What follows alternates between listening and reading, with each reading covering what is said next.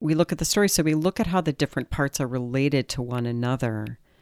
It is a bit of an art, and it's not always the case that working on a dream reveals this clear sense of what it is. Jung talked about, I don't know that he used this word, but he did talk about the aha moment. So if you're working on a dream with your analyst or maybe with someone else or even just on your own, and you come to this understanding of like, oh, that's what it's about, you can sort of feel it in your body like a click.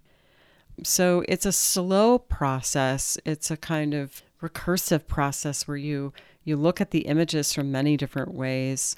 You may amplify the images with material from myths or fairy tales.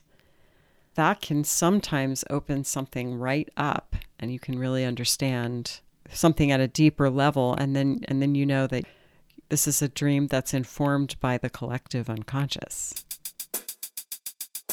Welcome to Therapist Uncensored. Building on decades of professional experience, this podcast tackles neurobiology, modern attachment, and more in an honest way that's helpful in healing humans. Your session begins now with Dr. Ann Kelley and Sue Marriott.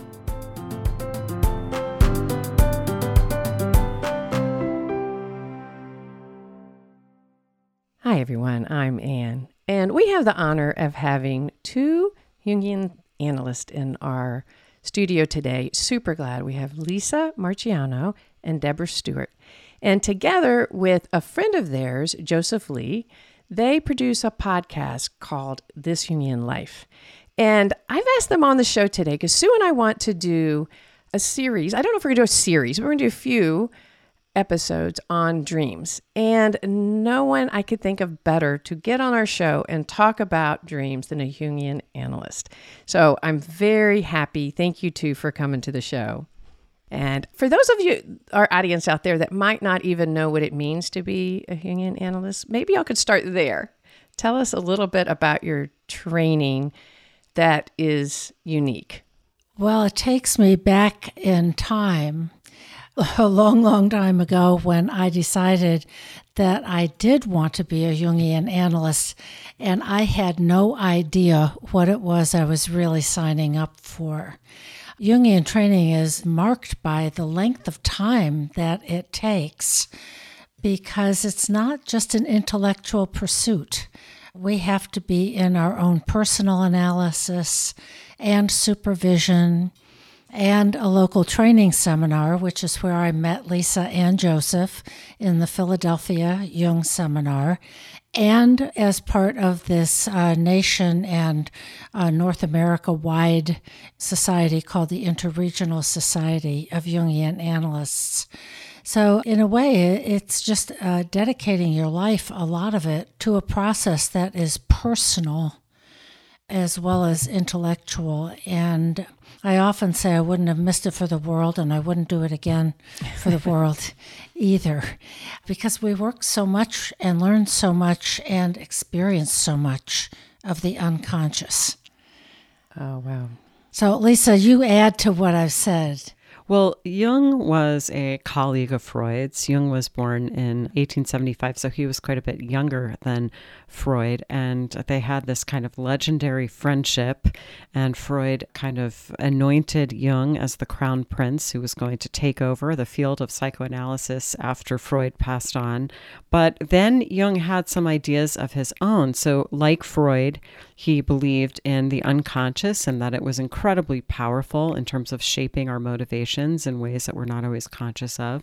But he saw the unconscious really differently from Freud. So Freud felt like the unconscious was the repository for things that had never really made it to consciousness or perhaps had been forgotten or repressed. And Jung said, yes, it's all of that. And it can also be the birthplace of startling new ideas and the unconscious, the personal unconscious, connects us with the collective unconscious, this sort of stratum that undergirds all of us, that connects us through the realm of archetypal imagery.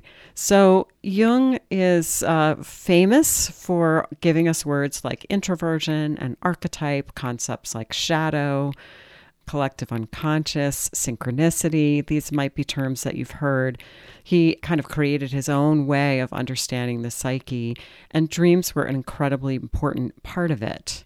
So dreams, Jung felt, were symbolic and they show us what the unconscious thinks of how we're doing in the world.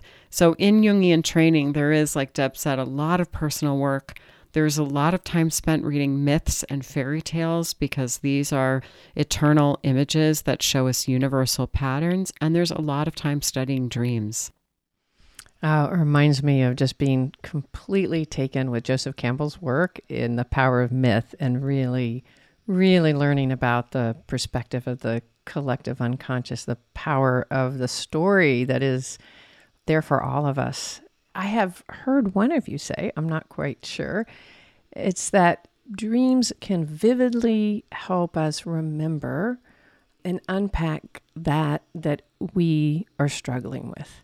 That also can lead us in a path. And that's what I loved about what you just said, Lisa, about the distinction between Freud and Jung and looking forward. It's such a positive direction. It's our potential, it's not just our pathology. And dreams are a big window to that. How do you guys use dreams in your work with clients? Deborah, what are your thoughts? Well, I'm thinking about what Lisa just said and Jung's discovery that we have a personal unconscious and this collective unconscious that's common across cultures all the way back in time. So we need to work with that, and our best and most ready access is through dreams because everybody dreams. I think there are a few recorded, extremely rare exceptions, but everybody dreams several times a night. And the dream maker sees things very differently from the way our conscious waking ego sees things. And so it is important to include that perspective that we're not aware of during our waking life. Mm-hmm. What are your thoughts, Lisa? I mean, I, I liked what you said about sort of are we looking back and just kind of noticing where we came from, or are we facing forward? And Jung very much said that dreams can help us do both. Dreams sometimes point to the past and say, look, you know, here's the genesis of the problem. You can always almost use dreams diagnostically in that sense. But Jung also believed very strongly that dreams help us look forward that they can point toward surprising new developments, and sometimes they can act as a warning. He said someplace that dreams are not, he wouldn't consider these dreams prophetic. They're more like a, a good weather forecast or a medical diagnosis. The unconscious is looking at patterns, the unconscious is reading the environment, it's noticing what you're doing. And then it might say to you, you know, if you keep on doing that thing, you could have a problem. So a lot of times we might have warning dreams like that. But also, dreams point us to the telos of the psyche. And this is this Greek word that means end, but it was very important to Jung. One of the kind of critical ideas of Jung is that we each come into the world with a sort of inherent blueprint, and that it is our sort of psychological mission to fill out as much of that blueprint as we possibly could. The Jungian analyst James Hillman talked about the acorn, that we all come into the world as an acorn and we've got all of the information to become an oak tree. And we're each, of course, going to be our, our own oak tree. We're not going to be exactly alike. So there's a sense that the guiding center of the personality that Jung called the self has this idea about where we're going. And we are often not conscious of that. We may even think the conscious personality may think, I'm going somewhere else. But the guiding center of the personality may have other ideas. And a lot of times that sense of telos shows up in a dream and it can kind of point the way forward. So, I think what I hear you saying is that with the acorn description, it's like that we all have this great potential to become our full person. Yes. And in our journey to that full person, that we want to listen to our more unconscious self, not just our more present conscious self. Because I guess we all have a lot of defenses. We talk about that on the podcast. We have all sorts of ways or things that have happened to us, or both in our own ancestral history as well as our own personal history that may block us, and that by listening to ourselves in the dreams in the unconscious process, we get information about that. Am, am I hearing you accurately? We get information that we need to know. And sometimes it comes up in really sort of paradoxical ways because the unconscious speaks in what Jung called a really archaic language of image and symbol and pictures and especially feeling. You know, so we often bring our conscious perspective to a dream, you know, such as uh, somebody pursuing I was walking down a road and I could tell that somebody was coming along behind me and I could hear the footsteps and I ran as fast as I could and got somewhere safe. Oh, we wake up and we go, oh, good, that's great. I, I escaped. Oh, I hate those dreams. But the question is wait a minute, building on what Lisa said, that the psyche is purposive, it's going somewhere, wants to tell you something that you need to know. You know, we might say, wait a minute, what is pursuing you? It's very easy to just say, wow, that was terrible. What an awful dream. But there is a meaning and a purpose behind it. And people very often have dreams like this of being chased or someone, a stranger knocking on the door or, you know, being stopped uh, while driving in a car. And so, where is the meaning in that? What else do you need to know to be able to incorporate that into consciousness that the ego is defended against and images as a pursuer? In order to fulfill a little bit more, step by step, that innate plan for you know growing another branch on your metaphorical oak tree. How hard is that in session to, for people to be able to be open to that? If it's something that they've like, ah, oh, I'm so glad to get away from it, and you're saying, whoa, slow down. What's chasing you? It's a relief. Is it? Sure.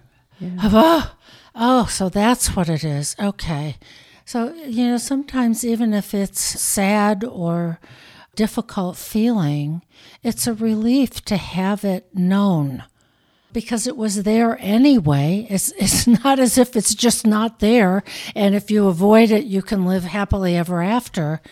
These things that are in our unconscious and are often our, our shadows, those things we don't want to know and we don't want to feel, they take energy you know, so it's just a question of do you want to keep it suppressed in the unconscious or would you like to uh, kind of know it and let it have a seat at the table? You know, I, I, really appreciate that both of you mentioned defenses because, you know, that's something that Jung didn't really talk about. That was very much Freud's concept. But I think that is such an important way to think about the psyche. The longer I do this work, the more I find myself thinking in terms of what are we all defending against? And most of the time, most of us spend a lot of time defending against unpleasant feelings, unpleasant emotions. And I think I'm going to use a dream example, Ann, that will lift up what you were just speaking with Deb about. And I'm it's actually Joseph's dream, and I don't think he'll mind me sharing it because uh, he just told me the story again. So it's very fresh in my mind. And he's spoken about it a couple of times on the podcast. So he was a young man and he had a business as an Alexander Technique teacher. And his psyche at that time, you know, he had his defenses, as do we all. And part of his defensive structure was that he was a kind of a very spiritual person. And I mean, I think that was true. And it also, by Joseph's admission, kind of served a defensive function for him at that time, that kind of being in that sort of spiritual mindset. So here was the dream. He he was in his 20s, he lived in this apartment, and in the dream he's in his bed in his apartment. And someone walks up the stairs and he wakes up, you know, terrified in the dream. Sees the man at the top of the stairs. In the dream, he reaches into his nightside table, pulls out a gun, and shoots him and the man falls back down the stairs. Joseph actually did not own a gun, but there was always a gun in his dream nightside table. And this dream happened again and again and again. Joseph told me eventually it was happening every night. So he actually had a friend who was a Jungian analyst, and he told her about the dream, and she said, Why don't you do an act of imagination? So he kind of intuitively dropped back into the dream in his imagination. And this time, when the man came up the stairs, instead of shooting him, Joseph said, What are you here to teach me? And the man said, I'm so glad you asked me that. Let's go for a walk. So, in his imagination, Joseph went for a walk with this man who had been coming up the stairs every night in his dream. And the man talked to him for a long time. And, and he said, in essence, it, I mean, it was very moving to hear Joseph say this even just a few weeks ago. And it's many, many decades since he had the dream. He said, You have to take from life what you need.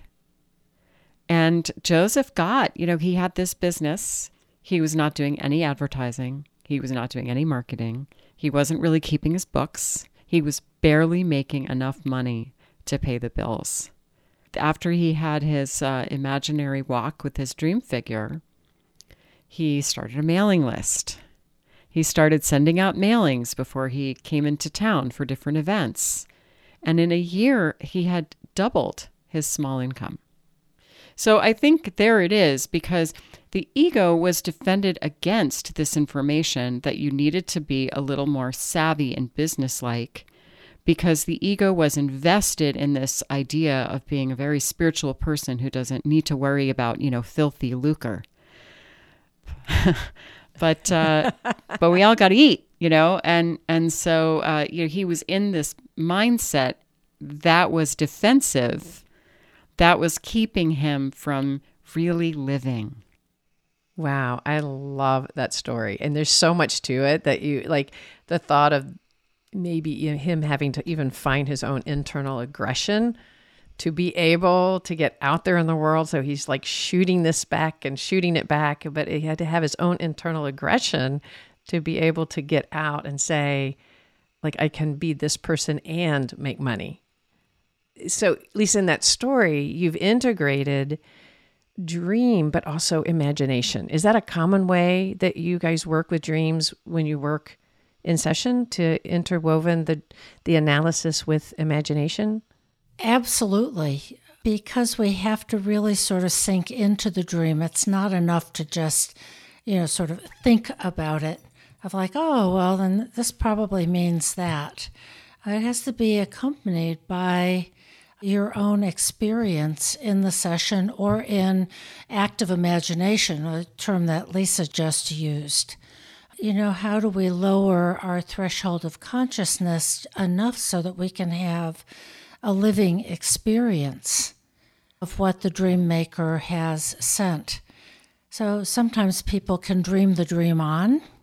Uh, Joseph did it in active imagination. You, you, you close your eyes, you imagine the dream, you sink into the dream, and what Jung said in a letter to uh, a Mr. O is just close your eyes and select an image. For instance, that yellow mass that was in your dream last week. This was Mr. O. And wait until it moves by itself.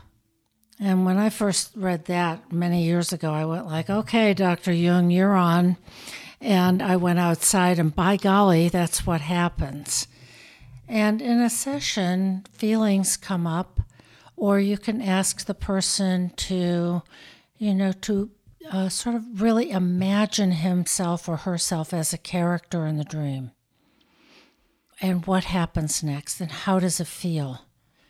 So that it's a, a lived experience and not just a rarefied sort of code breaking endeavor.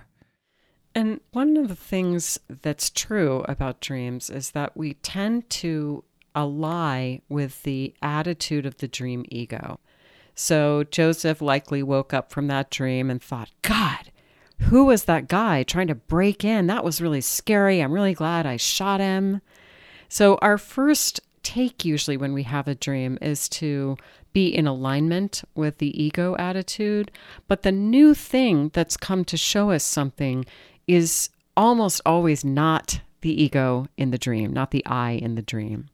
So oftentimes we feel frightened or angry or crossed in some way by some element of the dream. And it's very likely that that's where the juicy stuff is.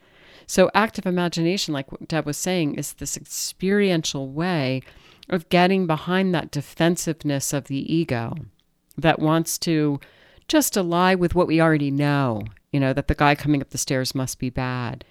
If you can drop into an imagination, you may have this experience of, you know, the guy walking up the stairs as this person who's there to help you and show you something. But, you know, every week on the podcast, we, we spend the first half of the podcast talking about a topic, any number of topics from a Jungian perspective.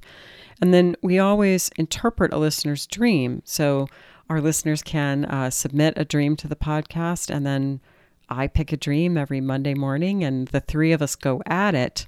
And it, it is possible to, a lot of times, come to an understanding of the dream without active imagination as well. And you can hear us kind of walk around the dream symbolically uh, you can hear how we do that on the podcast. Oh, that I I did hear you a couple times, and I really enjoyed that. And I found myself curious. So a lot of times, when dream work is happening in therapy, it's associated with what's going on for that individual in their life. And when they're sending you the dream, you don't have that context. You're just hearing the dream. So, what are you going on when you're analyzing these dreams or taking a stab at it on your podcast? when you don't have the client there in front of you and their history and their struggles? Well, of course, Jung said that you cannot analyze a dream without the dreamer there. So we're breaking the cardinal rule. However, and so did Jung. yeah, of course, of course. He has a whole volume where he didn't know the dreamer. So, but there's so much symbolism, right? That's the whole. The, exactly. You're, you're, there's so much rich information. Talk to us a little bit about what you're using in those contexts. Well, so I want to uh, say just a couple things. First of all, when we were in training, we were sometimes given this exercise. Okay, right, here's a dream. Dreamer's the 35 year old man. Go. And I was always just gobsmacked at how much we could get out of the dream. And then sometimes the teaching analyst would say, "Yeah, and here's the life situation," and it and it's like, you know, oh my god. So you can tell a lot from the symbolism. And I also do want to share that when dreamers submit the dream to the podcast, they do usually provide just a little bit of a life situation. So, you know, I just broke up with my girlfriend and I'm really sad about it. And, and so that can kind of help us orient. But we are going off what's inherent in the dream. It is a language. Symbolism is a language. And we can often learn a lot about someone by looking at the dream. It's a, it's a little bit like a psychic x ray. And I don't want to make it sound magical, but then again, it kind of is. what are some of the things that you're looking for in the dream? Well, we start with this is my particular place of fascination. Uh, oftentimes, uh, the dream setting, just the situation. I'm making this up in this moment, but I was in a restaurant with my spouse and a couple of friends. It's a restaurant in our neighborhood. And then the meal came, and it was simply terrible. Well, there's the psychic situation. You're in a place where you're supposed to be served something good, it's in your neighborhood, you're with people you care about, and the food is terrible. Huh now, is that happening somewhere in your life where it would seem that the situation is pleasant and rewarding and transactional because you're going to pay for a meal, and then somehow something comes up where that isn't the case? And then we'll take a look at then what happens that the dream ego sends the food back, or everybody eats it, or they have a protest and say they're not going to pay for the meal, or they go somewhere else. What happens next and how does it move? And is that familiar in alignment or not? But there's a little story there. And then finally, what happens at the end? Or sometimes nothing happens. So the story is not not complete. But I think basically we're working with three things. One is affect or feeling, the other is image, and the third is the narrative. And we are wired for all three of those things. We are wired for feeling, image, and story. And that's the ancient language. And then we can add explanation. So, the example of the restaurant. What is a restaurant? Well, it's a place where you get served food that you've ordered and it's supposed to be good. Mm-hmm. Jung said, and I, I wholeheartedly agree that, uh, you know, that most of the time when he hears a dream, he, the first thing he thinks is, I have no idea what this dream means. And it happens so often, even after all of these years of working with dreams, that a client brings in a dream and tells me the dream, and I think I have no idea what this dream means. And so we we do just kind of walk through it. Like Deb said, we start with the setting. The setting often shows you the psychological situation, and it may kind of show you what the dream is about as well. So if the setting takes place in your office, not not that most of us go to an office anymore, but once upon a time we used to go to offices and then it might be about work. If it takes place in the bedroom, it might be about your marriage. That's a little cookie cutter, but it can give you a hint depending on where you are. That that's one thing. And then you work through the major images in the dream. And in a Jungian understanding of the dream, the most common way we understand the dream is that it is commenting on the inner world. So that if your third grade teacher is in your dream, it is not a dream about your third grade teacher. It is a dream where your dream maker picked your third grade teacher to personify an aspect of your personality. So therefore, someone brings me a dream and it's got their third grade teacher in it. I would say, Tell me about your third grade teacher. And I'm not really looking for 18 minutes of stories about the third grade teacher. I'm wondering, what's the main thing? What's the essence? Oh, she was the one who understood that you actually had a learning disability and helped you get tested and remediated for that or whatever. Okay, well, that's really important. So then we have a sense of what that might be in the psyche. And we do that for every element. To really go through an involved dream, it can take a whole session.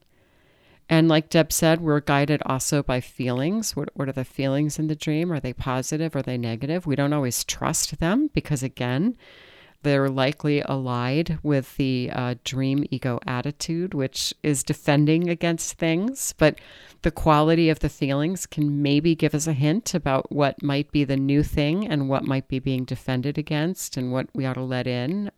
And as Deb also said, we, we look at the story, so we look at how the different parts are related to one another. It is a bit of an art and it's not always the case that working on a dream reveals this clear sense of what it is. Jung talked about, I don't know that he used this word, but he did talk about the aha moment. So if you're working on a dream with your analyst or maybe with someone else or even just on your own, and you come to this understanding of like, oh, that's what it's about, you can sort of feel it in your body like a click. So it's a slow process. It's a kind of recursive process where you you look at the images from many different ways. You may amplify the images with material from myths or fairy tales. That can sometimes open something right up and you can really understand something at a deeper level and then and then you know that this is a dream that's informed by the collective unconscious. It's interesting you should say that. Like the the aha moment I'm thinking about. I, I before we jumped on, I told you that I found the two of you through a recommendation of my analyst, and some of the most powerful work I've done is with her with dream work and and it sneaks up. It's not every session. It's not the only thing I'm doing in session. I'm having sort of deep talk body oriented therapy. But these dreams will come into the work and it is exactly how you described it, Lisa. It's just this like as we're going through the setting and the essence and the you, you reminded me of you said what is the association with your third grade teacher? You may not have thought about your third grade teacher since third grade. So why is all of a sudden your third grade teacher appearing in your dream? And to slow down and give it some room and like what's your association? Just in my experience of even going through the process of having that association, all of a sudden, as I'm talking, I can feel myself having the aha. It's not even the analysis that's coming down the road, right? It's like, oh my God, as I'm saying it, you know, maybe I'm stuck at work or something and and this process of somebody discovering something or believing something or seeing something in me comes out if that example i don't know just but it's it really is an aha isn't it yeah jung said something i'm paraphrasing him but he said this several times dreams always tell us something we didn't know and think about that. Dreams always tell us something we didn't know. So if you wake up and, and you're like, oh, I had a dream about my terrible boss. Yeah, my boss is terrible. Well, you probably haven't understood the dream. The dream is using, most likely, using your boss to tell you something about yourself, or perhaps the dream is using that image to highlight something about that relationship that you maybe weren't aware of before.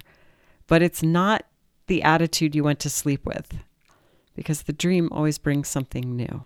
Wow, that's really a powerful way to express that. That it's because it's it's holding us in suspension that we're just always I think there's some belief that you're just always working through something in your dream as if it's a conflict that needs to be worked out. But the way that y'all are, are, describing it is I can really get a deeper feeling that this is a path, like to open up to the path, not make the assumption about what the conflict is, that there's a bigger path that's being yes, talked about. Yes, I think that's true. That we yeah. may not know what the conflict is. We may not know what the problem is.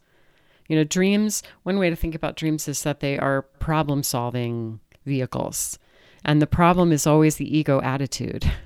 And you probably didn't know that your ego attitude was a problem for those out there that might not understand the concept of ego, what would an ego attitude be?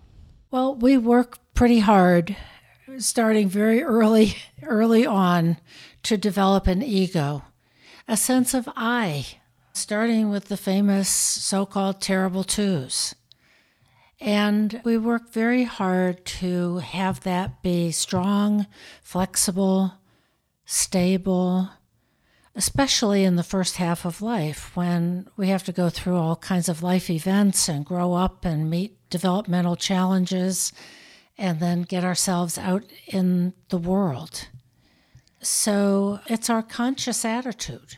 So it's not always our conscious attitude that we're really addressing. But it's also kind of a complex.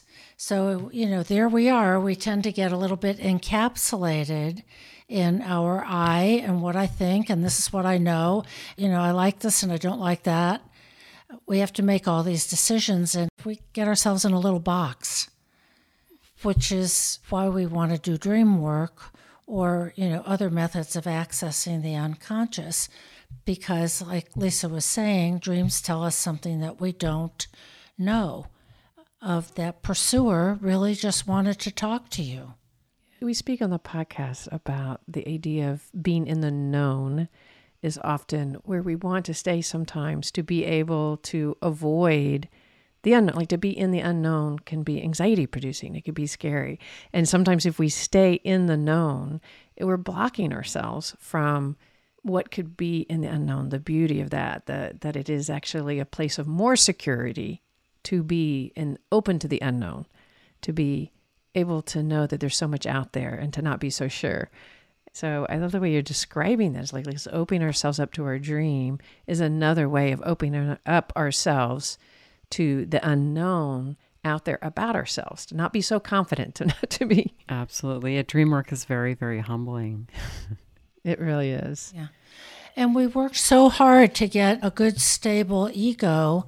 We're, we don't really want a whole heck of a lot of critical input you know, that's what Lisa was saying is the dream ego. You know, we say, okay, somebody was chasing me down the street. Whew, I woke up. You know, thank God that's over. We don't want that to be punctured, threatened, contradicted. We've worked hard to get to this place of knowing. So there's kind of almost this resistance to, like, why would I go there? It's over. And you're inviting people in this process to say there's so much rich there and that to really grow into the full tree, to go back to the metaphor that we used at the beginning, like opening up to this part of this process, to this path is just there, and it's for our ability to go in. And I, I notice that I know sometimes, at least for me personally, I go through periods of time where I don't remember my dreams at all, right? And I know I've met people said, "No, I don't dream. Like I don't have any dreams." And I've gone through periods where I can't remember my dreams, and then I go through a period where I'm thinking about them, and I start to decide I really want to open up to that part of myself. And it's miraculous how all of a sudden I start remembering my dreams. Is that common? Well, there's a, a sort of a famous saying about turning a friendly face to the unconscious. So when we're open to it, the dream maker tends to rise up. The dream maker wants to be listened to and wants to be paid attention to. But we defend against dreams. The other way that people defend against a dream all the time is I had a dream. You know, I just got up and I thought I'd make coffee and then I'd sit down, it was gone. Or we wake up with a dream and we say, well, you know, I'll remember, but I'll I'll get to it a little later, and it's gone. Ah, that so, happens so easily. You know, yeah, we want we want to be in touch with our dreams, and we don't want to be in touch with our dreams. it's kind of like going into analysis. I really want to learn more about myself, sort of. but only only the good stuff. yeah, just bring me skip the shadow stuff. Just give me the good stuff. yes. Yeah, but I do think that, you know, you buy a dream journal, you put it on your bedside table and lo and behold, you're more likely to remember your dreams. Another thing that we offer in addition to the podcast is we have an online course where we help you learn to work with your dreams. It's called Dream School. And that is job one is helping people remember their dreams. And then we kind of walk you through now that you remember them, what are you going to do with them? Recalling dreams, that's something we get a lot of questions about.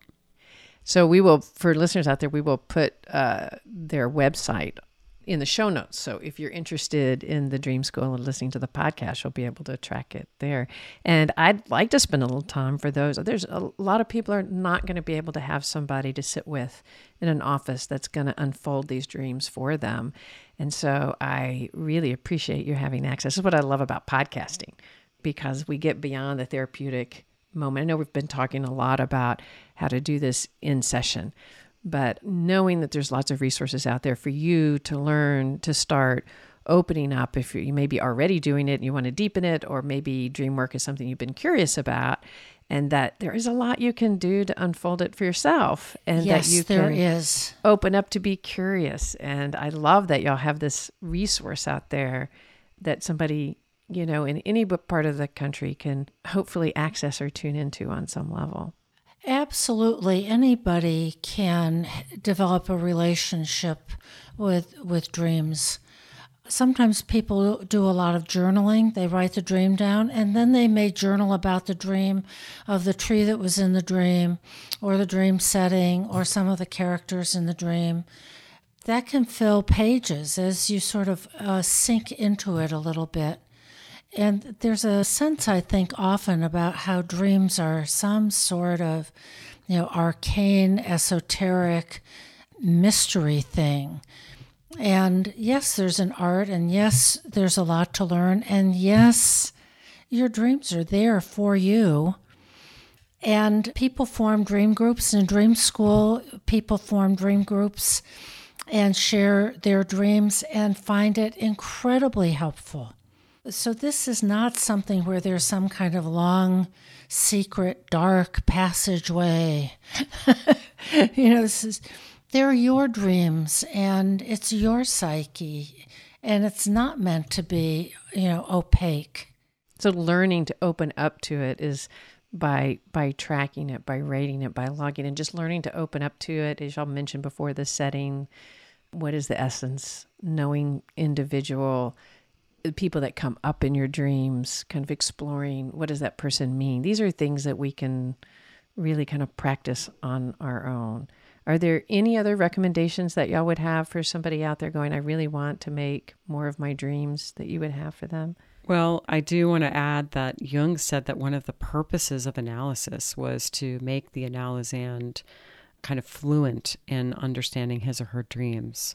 So he really thought that that was one of the goals that we should all be able to know how to work with our dreams and I and I also know it is harder to work with my dreams than to work with anyone mm-hmm. else's.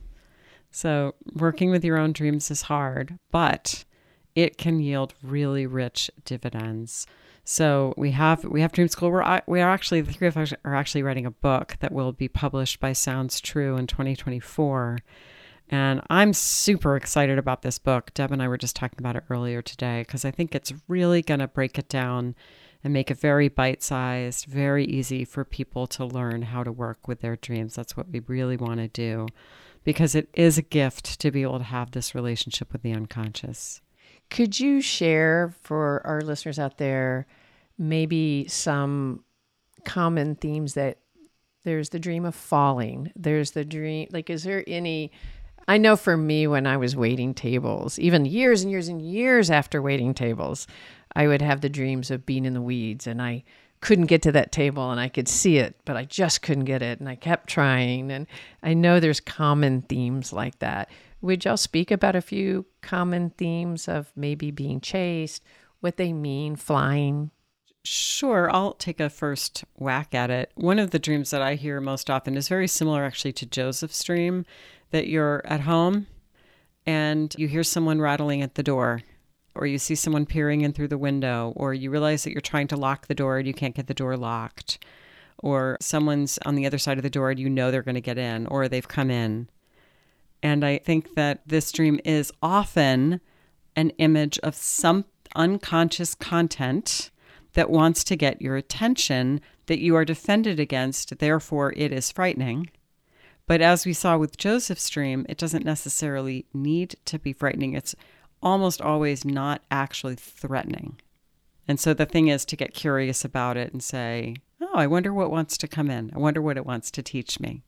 And I'm partly going back to your question about some resources. And, and one of the resources that is wonderful and is such a good deal uh, for the price is something called the Book of Symbols.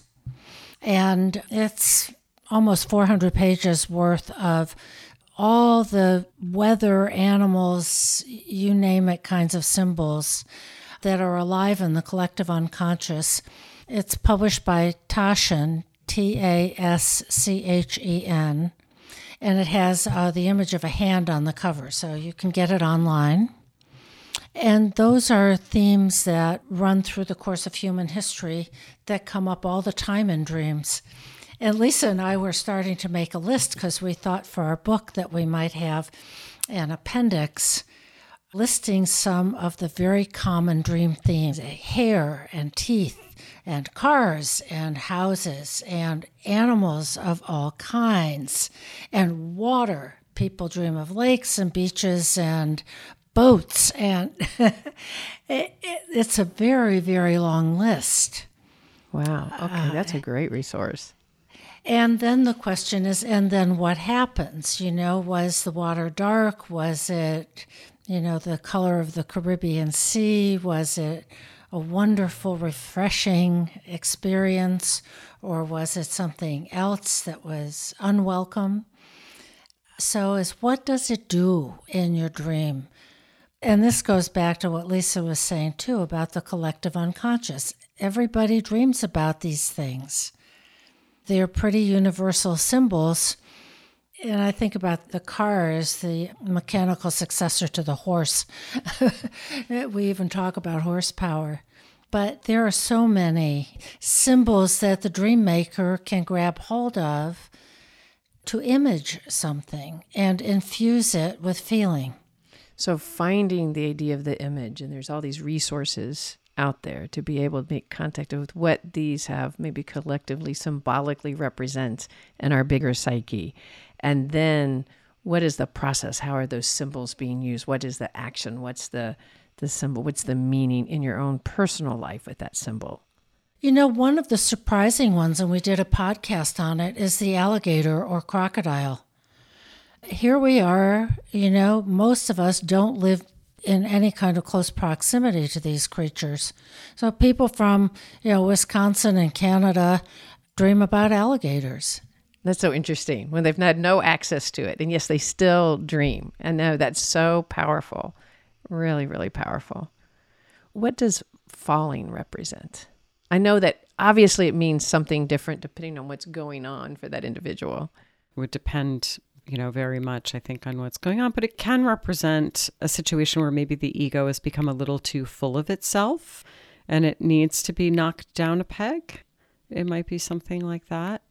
Or it could be sometimes if you're kind of falling to your death or you're experiencing your death in a dream, uh, you know, that's obviously a very frightening dream, but it, it can often indicate that some aspect of you needs to die, maybe an attitude, a way of looking at the world, some version of yourself that you've been holding on to.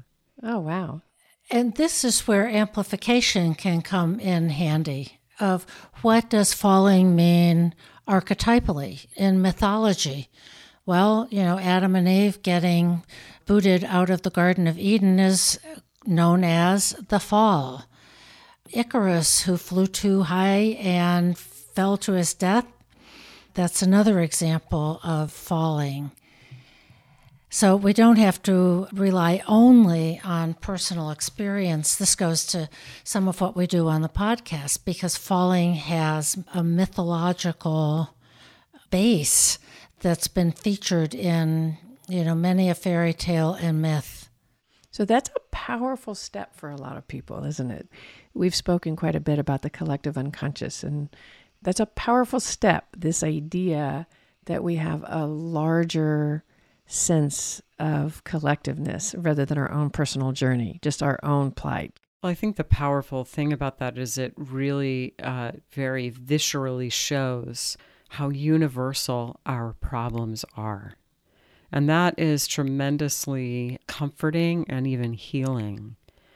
So the truth is that when we're human, and it, it doesn't matter what our skin color is, it doesn't matter what part of the world we live in, it doesn't matter if we're a human living in 2023 or a human living in, you know, 2,000 years ago. The human experience is universal and that we have more in common than when than there are differences.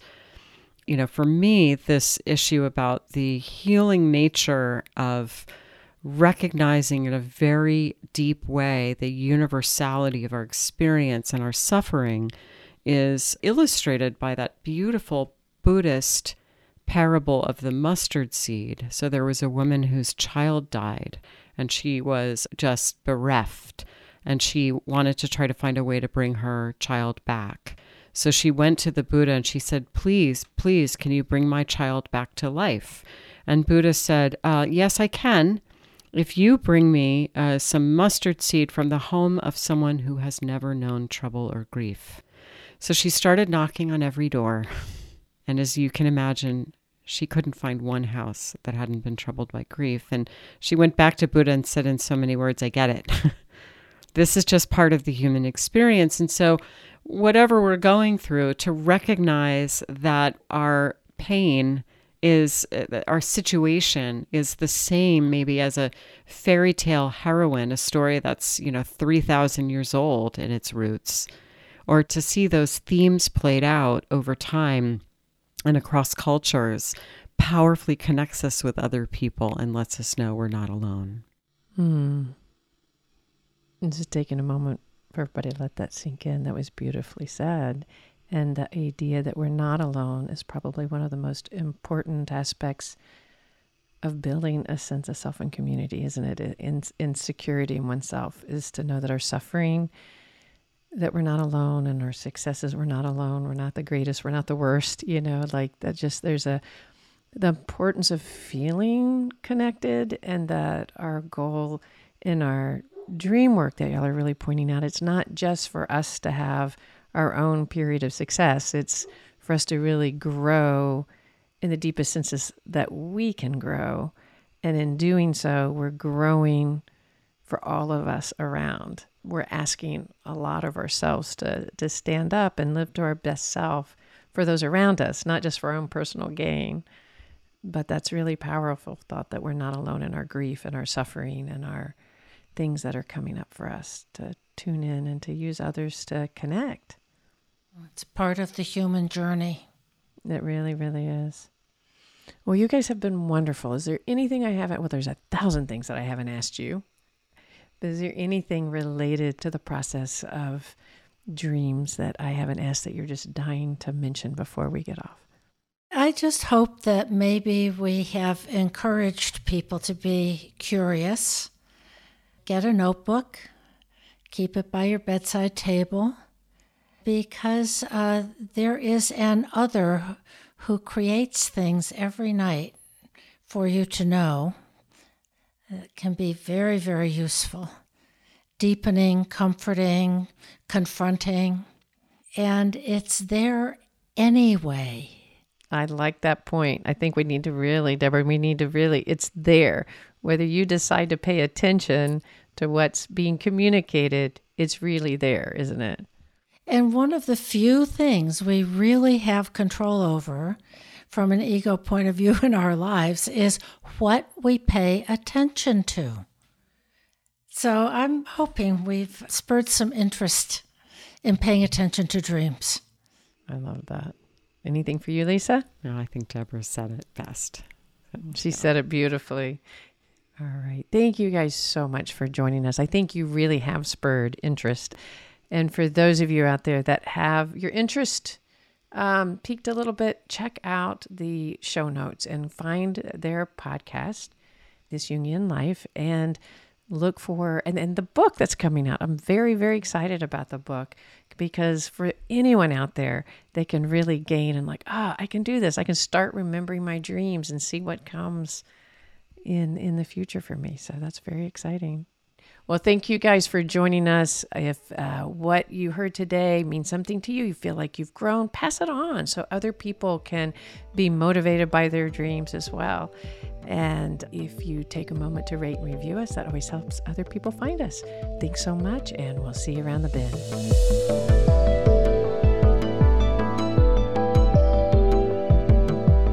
Therapist Uncensored is Ann Kelley and Sue Marriott. This podcast is edited by Jack Anderson.